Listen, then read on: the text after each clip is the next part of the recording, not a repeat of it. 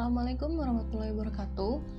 Dan ini adalah materi kuliah kita di minggu ke-9 Kalau kemarin kita sempat ngobrol tentang Eurocentrism, terus kemudian Americentrism Dan sekarang ini mungkin kita sudah bisa beranjak ke arsitektur Nusantara itu sendiri ya.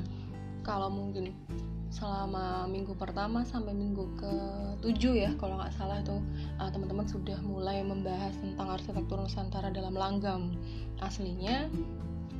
Nah uh, di saya sendiri ini sekarang akan membahas arsitektur Nusantara dan pengaruh global. Nah pengaruh global ini ada banyak banget. Yang pertama ini adalah adanya atau masuknya agama Hindu dan Buddha seperti itu.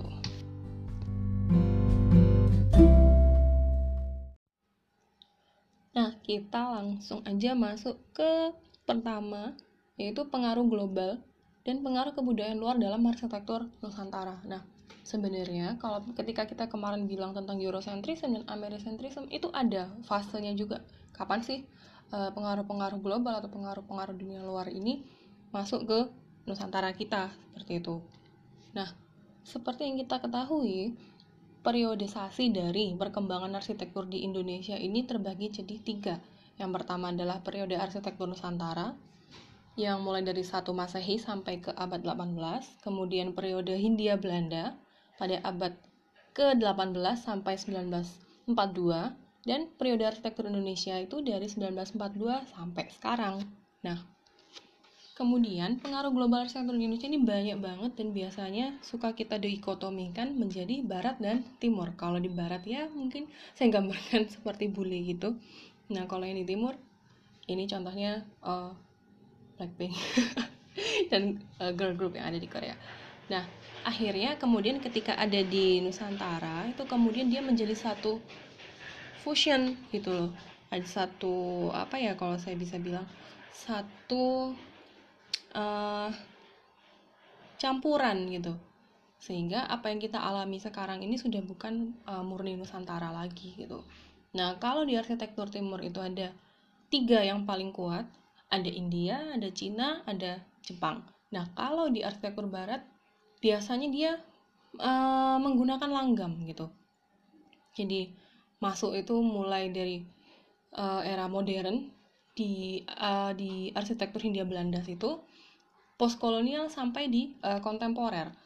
Dan terutama pengaruh global ini adalah Eurocentrism dan Eureka-centrism yang kemarin kita bahas ya. Salah satu uh, pelakunya adalah pencetus firmitas, venustas, dan utilitas. Nah, uh, sebetulnya saya juga mau menyampaikan kita bukan berarti terus kemudian kita menggunakan uh, literatur barat, kemudian itu menjadi salah gitu loh, bukan. Tapi yang menjadi salah itu adalah ketika kita menganggap bahwa literatur barat, kemudian arsitektur barat itu menjadi satu-satunya tolak ukur, satu-satunya kiblat, satu-satunya uh, hal yang bersifat progresif gitu. Jadi ketika kita sudah menutup mata akan satu uh, fenomena, satu keilmuan, kemudian kalau misalkan kita nantinya itu kemudian ingin mengembangkan satu hal, kita akan terbatas gitu. Jadi kita seperti berada di dalam kotak. Kalau kita sudah menganggap bahwa arsitektur Eropa itu nomor satu, otomatis kita tidak akan pernah melihat apa yang ada di sekeliling kita. Nah, itu yang salah sebetulnya. Gitu ya, Vitruvius. nah, seperti yang kita tahu, kalau Vitruvius pasti ngomonginnya firmitas, venustas, dan utilitas. Terlihat juga di beberapa karya arsitektur Romawi, pasti menggunakan golden section, yang mana proporsi atau keindahan itu selalu dihitung secara matematis. Jadi kalau nggak pakai ukuran golden section itu berarti tidak uh, estetis seperti itu. Nah, cara pandang Euroricacentrism ini kalau menurut buku Yosef Priyotomo itu ada beberapa. Yang pertama Eurorica itu menganggap bahwa mereka adalah progresif dan teknologi minded sedangkan Nusantara itu adalah kuno dan kekriaan kalau mereka menganggap mereka rasional dan ilmiah, kita hanya pusaka dan ya budaya lah itu gitu. Kalau Eureka beranggapan bahwa arsitektur itu ilmu, Nusantara dianggap mereka sebagai budaya dan seni. Jadi uh, ilmu pengetahuan tidak ada di kita gitu. Hal ini terus-terus mulai dari uh, mereka menganggap mereka superior, kita subordinat, kalau Eurorika adalah grand design terus Nusantara itu vernakular dan uh, tradisional gitu jadi ruang bentuk terus kemudian Nusantara hanya budaya dan nilai gitu. Yang paling penting adalah mereka menganggap mereka adalah wajib dan dasar sedangkan Nusantara hanya pelengkap dan ya mana yang suka gitu. Nah cara pandang mereka terhadap kita ini banyak banget. Sebetulnya perbedaannya ini saya salah tulis nih harusnya bukan cara pandang nih yang slide selanjutnya tapi uh, perbedaan gitu. Nah kalau di Eurorika itu seperti yang pernah saya sampaikan dia adalah empat musim dia perlindungan dan konstruksi kaku. Kalau di kita adalah dua musim pernaungan konstruksi goyang. Dan biasanya di Eurorika karena uh, jarang dilalui oleh uh, cincin gunung berapi mereka dia uh, banyak kan berpondasi. Sedangkan kita biasanya tanpa pondasi. Bahan kita organik mereka inorganik. Sedangkan arsitektur mereka ini uh, cenderung ke arah keabadian sedangkan nusantara kita ke kesementaraan nah kalau pengen tahu apa sih yang dimaksud dengan kesementaraan dalam arsitektur nusantara bisa ikut dengerin podcast saya di teori arsitektur tapi kalau misalnya terlalu uh, berat ya mungkin bisa dicerna pelan-pelan gitu. Kalau Eurorika beranggapan tentang ruang, tapi kalau Nusantara ini adalah tempat. Kalau di Eurorika itu yang penting adalah interior karena mereka lebih banyak berada di dalam ruangan, sedangkan di Nusantara ini eksteriornya yang biasanya banyak berhias karena kita lebih banyak berada di luar ruangan. Kalau Eurorika ini adalah tradisi tulisan, kita biasanya tradisi tanpa tulisan. Biasanya kan kalau uh, orang tua ya atau mbah-mbah pasti ngomong ojo mulai bengi-bengi ojo mulai pas surup gitu ya mandi waktu maghrib nggak boleh kemudian uh, yang sekarang lagi ngetren nih kalau terkait dengan covid-19 itu kan padusan ya. Kalau dulu orang dulu itu pasti punya gentong isinya air di depan rumah. Nah itu biasanya orang kalau mau masuk rumah harus cuci dulu. Nah sekarang kita menerapkan seperti itu ya. Padahal itu sebetulnya keilmuan yang lama dan jadul sebetulnya kalau bagi orang-orang uh, kita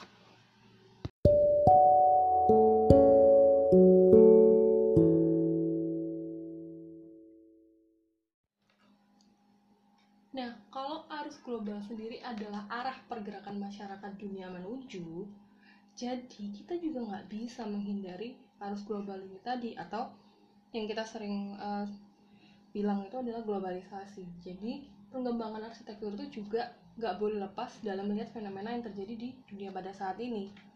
Dan ternyata globalisasi itu nggak cuman uh, berlangsung setahun dua tahun, tetapi proses tersebut itu sudah datang sejak awal peradaban di Nusantara, tapi melalui sinkretisme dan akulturasi. Nah, contohnya kayak Candi Borobudur, kemudian ada proses peralihan gitu. Jadi awal pakai e, batu andesit, kemudian sampai dia pakai batu bata merah, sampai bata merahnya akhirnya jadi bangunan e, arsitektur yang lain gitu.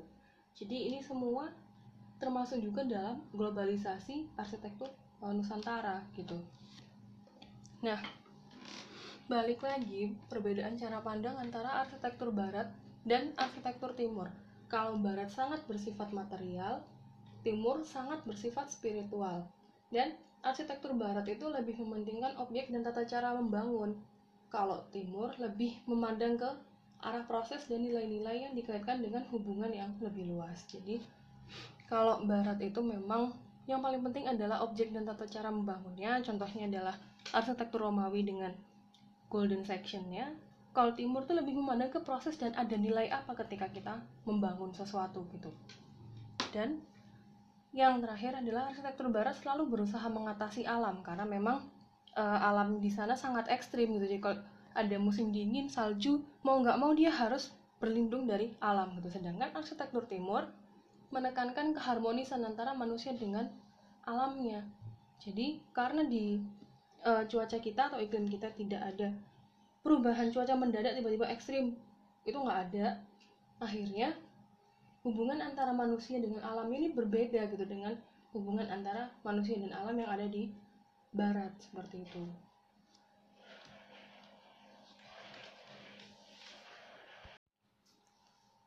Nah, kalau tadi sudah ada perbedaan arsitektur barat dan arsitektur timur kalau timur itu mengutamakan terciptanya keharmonisan yang diwujudkan dalam bentuk keseimbangan antara manusia dengan sama-sama manusianya, manusia dengan alam lingkungannya, dan keseimbangan antara manusia dengan yang pencipta. Jadi ini yang uh, konsepsi yang cukup berbeda ya dibandingkan dengan pemikiran pemikiran-pemikiran dari Barat gitu. Nah, salah satu pertama uh, agama yang masuk ke Indonesia ini adalah Hindu dan Buddha. Jadi saya sudah ada tabelnya ya perbedaan Hindu dan Buddha ini nanti bisa dikoreksi juga kalau misalkan salah. Uh, cukup uh, cukup berbeda juga antara uh, Hindu dan Buddha dan sebetulnya ada sebelum agama Hindu dan Buddha ini yang masuk ke Indonesia atau agama primitif di Indonesia jadi salah satu contohnya adalah panteistik bahwa segala sesuatu dan segala makhluk hidup itu punya jiwa. Jadi Tuhan itu adalah alam itu sendiri. Jadi keyakinan uh, masyarakat masyarakat Nusantara primitif saat itu keyakinannya pada uh, keberadaan ada jiwa personal yang mendiami uh, seorang manusia seumur hidup. Dan jiwa ini akan tetap hidup sesudah tubuh ini mati dan akan tetap tinggal di sekitar tempat kematiannya. Kalau dulu mungkin kita IPS pernah tahu ya ada makam batu, punden berunda dan segala macam. Dia beranggapan bahwa arwah leluhur itu akan selalu menjaga kita. Sebetulnya ini sampai sekarang juga masih sering ya kita kan kadang-kadang kan uh, kalau malam Jumat gitu sing duwe apa mbah ya teko nah kayak gitu-gitu jadi secara nggak langsung sebetulnya kita juga sampai sekarang masih ada bawa-bawa hal kayak gitu ya nah beberapa identifikasi kehadiran Nusantara awal ini ada empat yang saya masukkan. Mungkin sebetulnya lebih banyak ya. Mungkin kalau teman-teman bisa mencari lebih banyak monggo aja. Jadi mulai dari zaman dinasti Han itu juga sudah ada. Kalau dulu kita disebutnya sebagai kalau Pulau Jawa sebagai Jawa Dwipa. Kayak gitu. Nah, teori masuknya hidup Buddha ini udah pernah lah ya kalian bahas pasti di IPS. Mulai dari teori Sudra, Waisya, Satria, Brahmana, sampai ke teori arus balik. Ini googling aja banyak, jadi saya nggak perlu ngejelasin kali ya.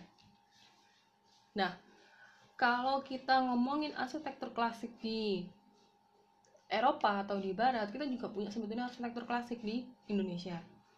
Ini dibagi jadi tiga, jadi ada arsitektur bangunan keagamaan, arsitektur hunian dan arsitektur kotanya. Jadi ada tiga tipe. Yang pertama ini adalah ini yang sudah masuk uh, terkena globalisasi Hindu dan Buddha ya. Yang pertama adalah konsep Vastu Purusa Mandala. Nah ini kalau mungkin yang uh, agama Hindu mungkin tahu ya. Jadi yang dimaksud Vastu Purusa Mandala ini kalau menurut Rusmanto adalah keharmonisan antara manusia dengan yang Maha Pencipta direfleksikan ke dalam tata ruang yang terkait dengan elemen-elemen alam yang sering dijadikan patokan adalah arah atau nilai kiblat yang bernilai magis. Nah, kalau di Mangunwijaya juga uh, menyampaikan bahwa mandala hanya punya arti bila pusar bayi terhubung dengan ibunya dengan dunia atas, dengan dunia para dewa atau dengan Tuhan. Jadi di gambar ini tolong jangan lihat yang pornonya ya, tapi lihat uh, lebih lebih dalam gitu jadi digambarkan bahwa yang inti atau yang pusar yang sebagai sumber kehidupan itu atau uh, sumber yang memiliki keterhubungan dengan dunia atas itu menjadi di tengah kayak gitu. Nah, di next slide ini ada juga diagram yang menunjukkan Vastu Purusa Mandala. Makanya kenapa kan kalau di Bali ya uh, pura di dalam rumahnya itu yang buat dan itu kenapa kok harus di north entrance ya Nah, itu ada maksudnya juga. Jadi kenapa sih kok itu ditaruh di tengah, kok itu ditaruh di uh, utara, selatan, barat, timur. Contohnya lagi tuh kayak kalau Anda pernah nonton film India, itu kan biasanya dia punya courtyard ya atau punya open space besar gitu di dalam rumahnya yang biasanya buat nari-nari. nah, itu juga termasuk uh, apa ya? Uh, pembangunan rumah melalui atau menggunakan uh, ketentuan Vastu Purusa Mandala seperti itu. Nah, kalau dalam tradisi Hindu, kuil adalah tempat kediaman dan tubuh dari dewa. Vastu Purusa Mandala itu menempatkan bangunan candi utama biasanya itu pada zona mandala. Nah, ini contohnya itu ada di uh, bangunannya Borobudur ya kalau nggak salah.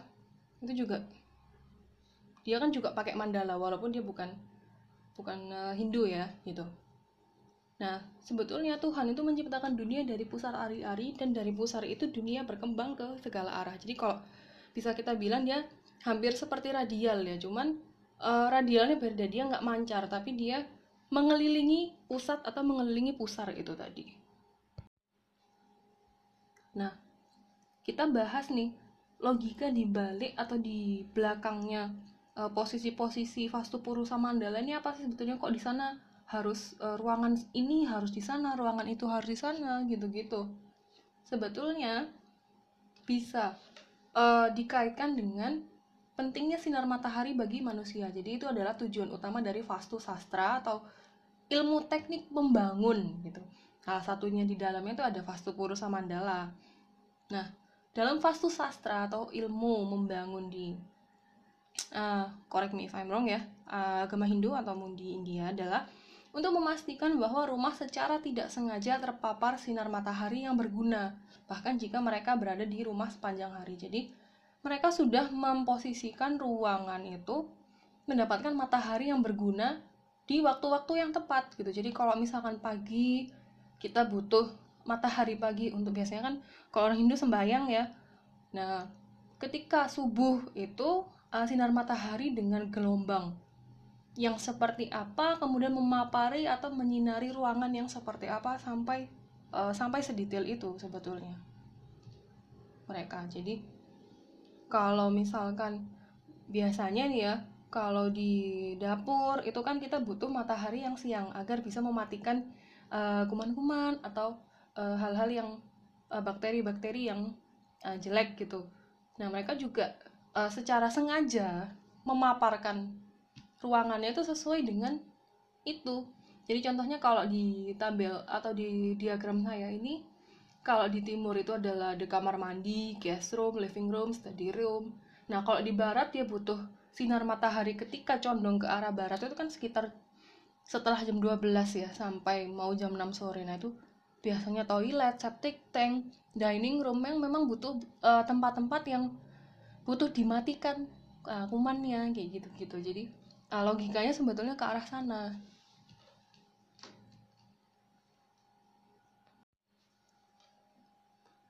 Nah, setelah kita tadi bahas tentang Vastu Purusa Mandala ataupun Vastu Sastra, balik lagi kita ke arsitektur klasik Indonesia. Jadi kalau arsitektur klasik Indonesia itu mulai berkembang dengan penggunaan material yang permanen biasanya. Nah, kalau kita kan kemarin mikirnya oh, arsitektur Nusantara dan arsitektur kayu gitu ya.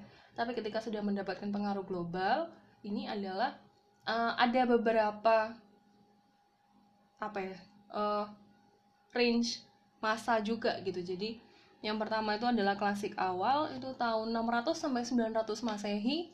Kemudian klasik madya 900 sampai 1250 masehi dan klasik akhir 1250 sampai 1450 masehi. Jadi beda-beda ya. Jadi ada klasik awal madya dan akhir. Nah kita bahas satu-satu. Di sini ada pemetaan ya. Jadi arsitektur klasik di Indonesia. Jadi ada candi-candi di masa klasik awal madya dan akhir. Jadi sebetulnya konsep candi ini agak sedikit berbeda dengan konsep candi yang ada di uh, India. Makanya saya bilang bahwa arsitektur klasik Indonesia ini merupakan bagian dari globalisasi tapi dia nggak yang terus uh, menjadi completely seperti di India gitu ya karena dia punya punya maksud yang berbeda gitu. Nah konsep dasar tatanan candi di Indonesia itu adalah keinginan menciptakan tiruan gunung pada pusat alam semesta. Jadi kalau di agama Hindu itu gunung dan laut itu menjadi satu hal yang penting gunung itu sebagai bapak atau sebagai lingga dan laut itu sebagai yoni atau ibu. Gitu. Jadi biasanya nih kalau yang suka eh, hal-hal yang berbau dengan metafisika itu biasanya kalau gunung itu uh, dijaga oleh uh, kalau dibilang tuh kelaminnya laki-laki tapi kalau di laut ya kita tahu laut selatan itu kan yang jaga uh, kanjeng ratu ya kayak gitu sebetulnya nah klasik awal ini biasanya ada di mungkin yang pernah tahu ya dataran tinggi Dieng. Nah, dataran tinggi Dieng ini merupakan area-area awal e, peradaban dari arsitektur klasik awal ya jadi kalau yang tahu dinasti Shailendra dinasti Sanjaya ya adalah di buku IPS ya bisa dibaca gitu jadi pertama itu untuk membuat satu candi mereka biasanya ngobrol dulu upacara ya di Selenggarang di tengah halaman tertutup. Kemudian yang kedua dia sebatang kayu ditanamkan di tengah gugus. Jadi orang-orang berkumpul membuat lingkaran dan itu dibuat jadi kayak ukuran. Nah ukurannya ini yang mungkin sampai sekarang masih dipakai di Bali ya ada hasta depa gitu. Nah, itu kemudian baru dikasih patokan berupa uh, batang kayu ataupun uh, plot-plot dengan menggunakan batu kayak gitu. Akhirnya biasanya baru dibangun gitu nah konsep dasar candi di Indonesia sendiri itu seperti yang saya sudah bilang tadi menciptakan tiruan gunung pada pusat alam semesta Nah, ada perbedaan. Nah, nanti kita akan bahas lebih lanjut lah. Kita skip dulu aja. Nah, kalau di klasik awal dataran tinggi Dieng ini biasanya candinya gendut-gendut ya. Uh, gede, kemudian menggunakan batu-batu andesit, dan kukus bangunan terpentingnya contohnya di Candi Arjuna di Dieng ini ada empat candi yang menghadap ke barat. Kayak gitu. Nah ini uh, next slide ini adalah salah satu candi yang ada di Jawa Timur di Malang. Kalau mungkin yang uh, yang pernah tahu atau mungkin liburan mungkin setelah corona bisa jalan-jalan ya. Karena biasanya saya biasanya uh, nyuruh teman-teman buat jalan-jalan sih. Ini adalah candi Kidal di Malang. Terdapat beberapa bagian yang namanya Antefix, Kala dan juga Makara Nah, kala ini biasanya kayak yang apa wajah raksasa yang berada di pintu candi itu. Antefix ini biasanya ada di pinggir-pinggir candi berupa hiasan gitu. Dan juga ada makara sebagai uh, penyambut tamu atau yang ada di entrance di kaki bawah candi biasanya gitu. Dan di dalam candi biasanya ada yoni dan lingga. Yoni dan lingga ini adalah perlambangan dari uh, aduh nggak enak ngomong ya uh, melambang dari dewa Hindu Siwa dan Parwati sih sebetulnya tapi yang uh, dilambangkan sebagai alat kelamin pria dan alat kelamin wanita. Jadi lingganya itu alat kelamin pria dan yoninya alat kelamin wanita sebagai uh, keduanya itu sebagai lambang kesuburan. Kayak gitu.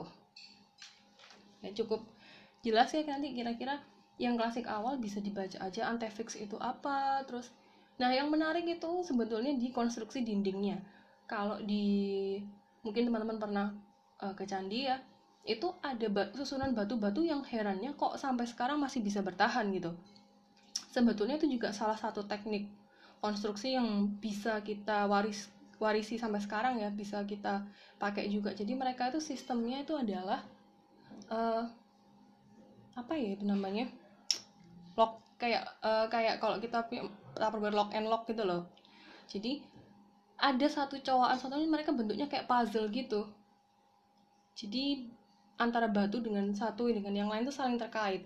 Bisa jadi saling uh, ada yang satu dilubangi ada satu yang di apa yang dicowok ditonjolkan kemudian diklik jadi satu kayak gitu sih.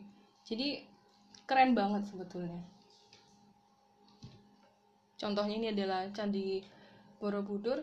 Nah proses pemahatan relief sebetulnya di candi-candi klasik awal itu yang pertama dari biarawan sendiri itu memahat judul dulu. Jadi judulnya dipahat dulu ceritanya bakal seperti apa kemudian ada yang bagian sketch. Nah uh, yang bagian sketch ini pakai arang kayu di sketch dilukis kemudian butuh orang lagi untuk memahat. Jadi ada tukang batunya untuk mahat gitu. Terus kemudian ada lagi yang bagian detail untuk mendetailkan kayak ukiran-ukiran dalamnya bajunya. Jadi kan kita kalau ngelihat relief di candi detail sekali ya. Nah selanjutnya diberi plester putih yang diterapkan pada panel. Jadi biasanya itu dari putih telur sama apa gitu kapur apa apa gitu lupa saya. Nah, itu buat kayak dasaran gitu loh. Baru relief akhirnya dicat dengan warna-warna pastel. Jadi sebetulnya itu berwarna. Ya walaupun bukan warna yang sangat-sangat bright seperti yang eh, kita punya sekarang sih ya kayak gitu Nah, klasik awal, ciri dan karakteristik candinya bisa dibaca juga. Saya nggak perlu nerangin ya. Penting nggak penting.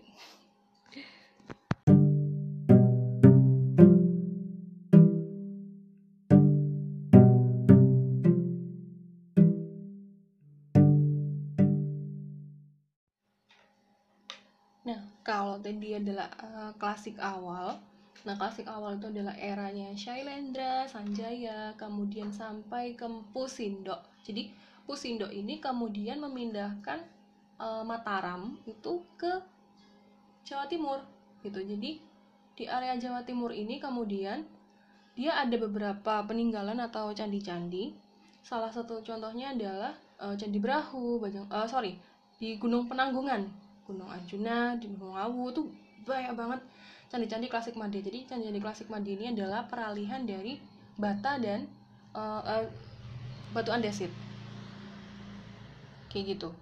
Nah, biasanya kalau candi-candi di uh, Jawa Tengah itu cenderung tambun, gendut, gede gitu ya kalau candi Jawa Timur tuh dia memperlihatkan ciri khas seperti yang pertama muncul di Jawa Tengah tapi dikembangin lebih lanjut jadi biasanya uh, bentuknya mulai ramping gitu jadi ada semacam ilusi-ilusi optik yang digunakan oleh uh, arsiteknya zaman dulu ya untuk membuat ilusi-ilusi supaya uh, terlihat jauh lebih tinggi dan lebih ramping gitu.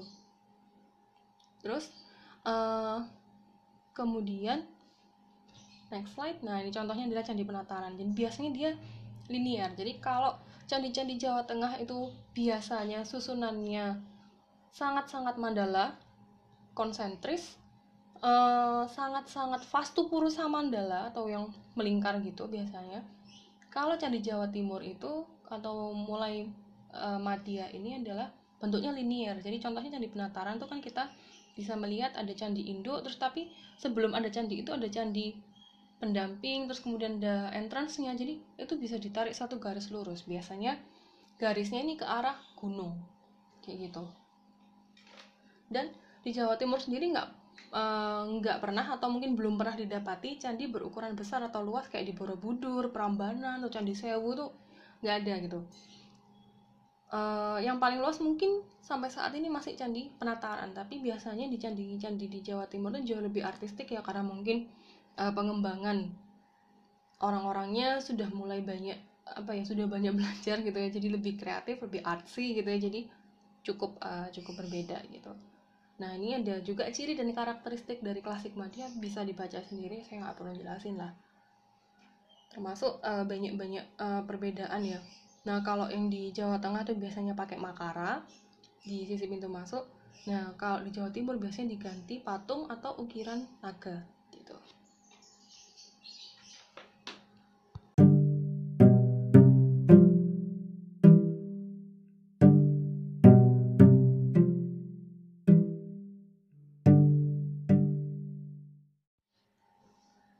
Nah, ini yang terakhir nih di bahasan kita. Jadi yang klasik akhir atau Candi Batu Bata Majapahit biasanya. Ini banyak banget di Mojokerto, ya kan?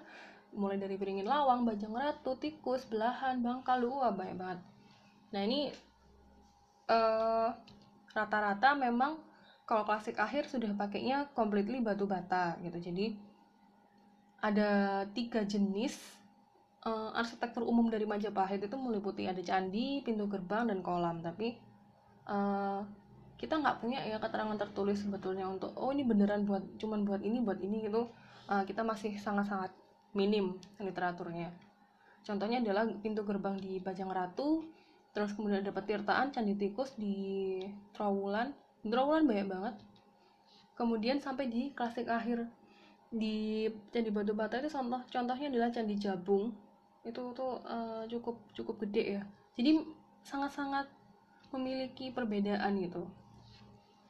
Nah kalau arsitektur kota Hindu Budanya sendiri ada salah satu ilustrasi yang cukup menarik ini. Jadi gambar-gambar yang ada di presentasi ini saya ambil di buku Indonesian Heritage punyanya Gunawan Cahyono kalau nggak salah tahun 2002 itu banyak banget eh, gambar-gambar uh, yang oke. Okay. jadi salah satu contohnya adalah arsitektur kota Hindu Budanya jadi ini ada kayak visualisasi kok jalan di Trawulan dulu tuh kayak gimana sih?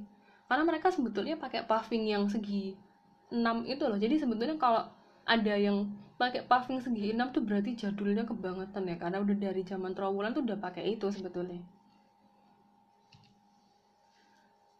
Ada banyak macam ya. Jadi bisa dilihat sendiri lah arsitektur kota Hindu Buddha itu mulai dari zaman yang Pusindo terus kemudian Raja Erlangga, Kediri, Singosari sampai ke Majapahit itu perkembangannya seperti apa. Jadi dari arsitektur klasik Madya sampai arsitektur klasik yang akhir. Termasuk terowongan archaeological site ini juga lagi on proses banget ya, jadi banyak banget temuan-temuan. Nah, uh, dengar-dengar juga ini katanya kan 2045 itu adalah Indonesia emas ya, jadi banyak uh, ini katanya ya konon katanya gitu. Jadi tahun 2000 itu banyak anak-anak yang kristal child lahir dan salah satu indikasinya adalah banyak temuan-temuan atau situs-situs peninggalan leluhur kita yang uh, kebuka sekarang lah. Intinya maksudnya banyak ditemukan dan ini cukup banyak. Terus kemudian juga ada visualisasi dari hidup di kota kota Majapahit seperti apa sih? Ini visualisasi ya jadi ya mungkin teman-teman bisa membayangkan sendiri. Visualisasi ini diambil dari salah satu relief uh, permukiman Majapahit yang ada di beberapa dinding candi gitu. Jadi ada yang percaya bahwa sebetulnya ibu kota Majapahit itu ada kanal besar tapi ada yang juga yang bilang bahwa itu bukan kanal tapi kayak jalan gede gitu aja. Nah ini masih sangat-sangat debatable. Sebetulnya nggak cuma di Jawa ya karena tadi kan saya ceritanya di Jawa doang tapi sebetulnya di daerah-daerah pulau lain juga banyak terutama di Sumatera tuh candi batu batanya juga banyak. Mungkin yang paling terkenal itu Muara Takus Muara Jambi itu uh, famous banget. Nah jadi batu bata di Sumatera tuh ternyata punya uh, karakteristik yang berbeda dengan eh, candi-candi uh, yang ada di Jawa Timur. Jadi sudah mulai uh, globalisasi ini kemudian diserap oleh budaya-budaya yang hampir berbeda gitu. Sebetulnya kan secara overall kita sama ya budaya Nusantara tapi setiap daerah pasti punya nilai-nilai uh, budaya sendiri yang ini kemudian terwujud dari bangunan-bangunan candinya. Oke, bahannya sama tapi ternyata uh, interpretasinya berbeda seperti itu. Nah, karakteristik candi, lokasi dan bla ini bisa kalian baca sendiri karena uh, saya menjelaskan juga sudah cukup jelas ya sebenarnya. Bahkan perbedaan langgam Jawa Tengahan sama Jawa Timuran itu juga ada. Semua saya sadur dari bukunya Gunawan Cahyono Indonesian Heritage 2002. Nah, yang unik lagi misalkan ya mungkin ada yang asli Kediri di Goa Selomangleng. Nah, ini sebetulnya saya pengen banget ke sana ya. Dan nanti mungkin kalau teman-teman aslep uh, berencana untuk membuat trip, mungkin teman-teman bisa ikut juga. Jadi ada gua buatan dan candi pahat ya. Jadi candi itu dia nggak cuma dibangun dari eh, batu-batu yang sudah kotak-kotak gitu, tapi kadang-kadang itu tebing-tebing itu juga dipahat seperti uh, di Gua Selomangleng itu dan juga uh, Gunung Kawi di Bali. Jadi candinya dipahat di tebing seperti itu. Nah, sebenarnya budaya Nusantara itu dia seperti yang sudah saya sampaikan tadi mengutamakan terciptanya keharmonisan dan keharmonisan ini tuh kadang-kadang disalahpahami menjadi hal yang musyrik gitu ya terus kemudian hal-hal yang uh, kita tidak boleh lah uh, menganggap itu seperti ini soalnya nanti itu begini begini begini. Nggak sebetulnya banyak sekali lokal wisdom atau kearifan lokal yang bisa kita ambil dengan eh, hal-hal seperti itu. Bahkan untuk mungkin sajen dan segala macam. Kalau kita melihat fisiknya beri sajen itu kan musyrik ya nggak boleh dosa gitu. Tapi uh, jika kita melihat nilai, uh, nilai ataupun niat dibalik itu itu sebetulnya luar biasa gitu. Nah, ini saya beranjak ke slide 62 ini slide yang agak-agak terakhir ya. Kenapa mempelajari arsitektur Hindu Buddha itu menjadi penting? Kenapa ya? Kenapa kita perlu uh, belajar tentang masa lalu gitu? Sebetulnya yang kita pelajari itu bukan sejarahnya tapi lebih ke arah proses pembentukannya. Kenapa kok itu terjadi dan apa yang harus kita kerjakan supaya misalkan yang jelek dari kemarin tidak kita pelajari atau tidak kita lakukan dan kita bisa mengambil yang baik untuk pegangan kita ke depan. Salah satu contohnya tadi saya sampaikan, padusan untuk cuci tangan, cuci kaki, ya kan? Kenapa kok orang dulu seperti itu? Terus kenapa sih uh, kamar mandi? Kalau orang zaman dulu itu kan pasti di luar ya. Nah sekarang begitu sudah ada wabah pagembluk seperti ini pasti juga mikir ya tahu gitu kamar mandiku di luar ya bisa mandi dulu di luar baru masuk rumah jadi sebetulnya nilai-nilai bangsa kita itu keren banget sebenarnya. Nah balik ya. Kenapa uh, mempelajari arsitektur Hindu Buddha ini menjadi penting? Saya ambil salah satu tugas akhir atau skripsi teman saya namanya Shirley Intan Saikti tahun 2014 dia ini meneliti geometri fraktal pada Candi Singosari sebagai konsep desain Museum Purbakala Singosari. Nah, sebagai seorang arsitek, sekarang itu Anda uh, nggak bisa kalau cuman hanya sekedar mendesain itu terus kemudian pakai analogi ini analogi ini. Anda akan ketinggalan zaman gitu loh. Anda akan uh, tergerus dengan arsitek-arsitek yang lain yang lebih canggih karena sekarang itu mindsetnya adalah research by design. Jadi anda riset dulu baru anda mendesain. Jadi anda nggak langsung prococoer mendesain gitu loh. Nggak mungkin balita itu langsung lari tapi tanpa dia belajar dulu jalannya merangkak kemudian berdiri kalaupun memang ada bayi yang langsung lari pasti atau kebanyakan kakinya pasti akan tidak proporsional gitu. Pasti akan ada cacatnya kayak gitu. Sebetulnya kita menyingkapi pemikiran-pemikiran kita yang maunya instan. Ya udahlah pokoknya yang langsung desain langsung 3D langsung SketchUp. Nah itu hal-hal seperti itu tolong dihindari gitu. Karena anda sedang memangkas proses sebetulnya.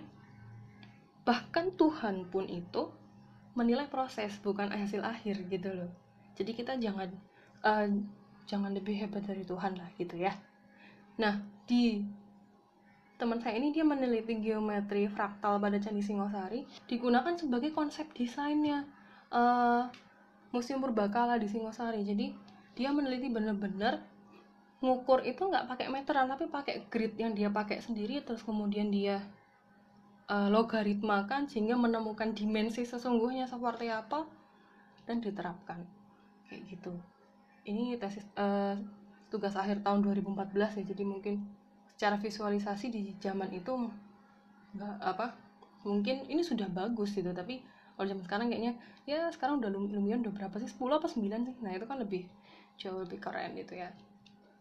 Nah oke okay, dari saya sih uh, kayak gitu ya mungkin minggu depan kita bahas tentang um, arsitektur Islam mulai dari keharmonisan jagat cilik jagat gede Manunggaling Kaulo Gusti, falsafah keraton, pengaruh Islam di Indonesia sampai arsitektur masjid di Indonesia.